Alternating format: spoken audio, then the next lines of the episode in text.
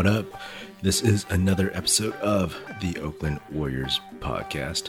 I'm Patrick, flying solo, and what a day it has been.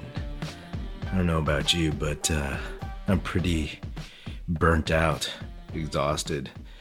Was watching too much news about that coup / insurrection / crazy ass stuff happening in DC, and I was very thankful for this Warriors game, and it was a nice break. You know, it was something to kind of, you know, put me in my happy place. It was a pleasant surprise to see the city uniforms, the blue ones. Man, those are just the best uniforms of all time, in my opinion. The gold ones, the blue ones. I mean, nothing could top that. It was an okay game. I mean, we lost, of course, but it felt like there was a lack of energy, a lack of immediacy. I don't know if that's just how the game ended up or if anyone was more focused on the things happening in the country in general. But, you know, things felt a little sluggish.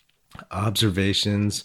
Yeah, Steph didn't shoot very well, and the Clippers really focused on stopping him. Patrick Beverly, Steph's good friend, is always a pest for him, and the Clippers were just doubling him a lot. Steph's shot wasn't going down.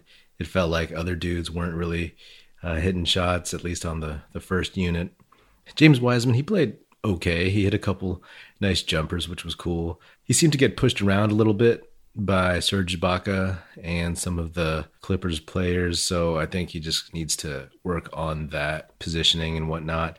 A couple times he got the ball, he decided to shoot it and he missed. You know, in some of those situations, he could have just probably kicked it out for a better shot from someone else or kept the ball moving to see if they could find a better shot. In general, you know, he made some iffy decisions, but he's learning.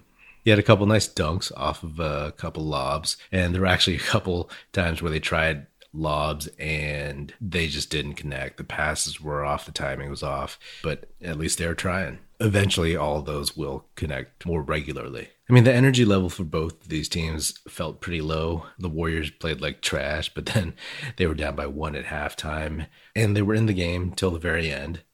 I was curious to see how they would play against the Clippers.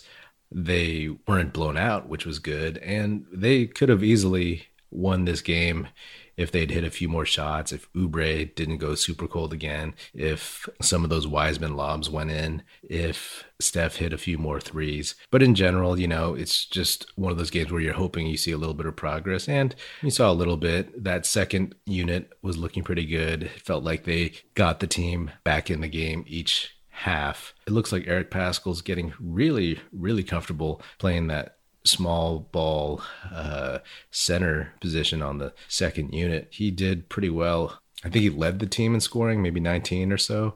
The only problem is the Warriors looked small and were definitely getting out-rebounded. So that's a concern. That's something you miss by not having Marquise Chris. As much as Paschall gives you on offense, you definitely miss a little bit of the defense and a little bit of the rebounding in general. But Paschall's progress on the second unit seems to be doing good things for Andrew Wiggins. It feels like maybe there's a little bit less pressure because there's somebody else on that second unit who can create his own shot, who can be aggressive, who can create for others maybe, and just get his own offense. Wiggins, he looked pretty good. He's definitely putting consistent effort on the defensive end, which is super important. He's hustling a lot. He hit a couple jumpers, couple swishes, and he missed a few, of course. And man, when he bricks, it just has a very unique sound. It's like doof, doof, doof. You know, overall though, I'm pleased with his effort.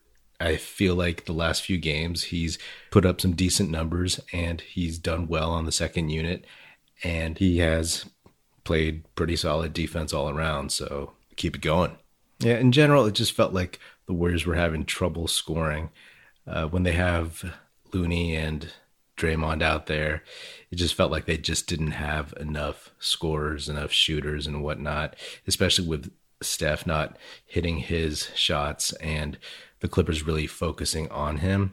hopefully the coaches learn something from this and figure out ways to get more scoring. This game, it was such a pleasant distraction that I didn't really care that they lost. I just enjoy seeing how they are improving. So, you know, they're back at 500, 4-4, and they get the Clippers on national TV, on ESPN, at home again on Friday.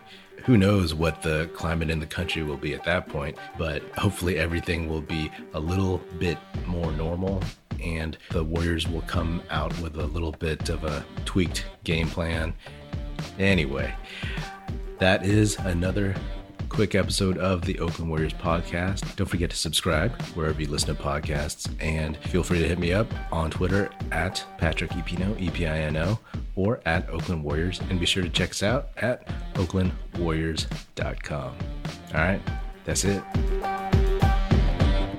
Music in this episode provided by Paper Sun. Special thanks to Paul Amardo for production support. See you next time, and go Dubs.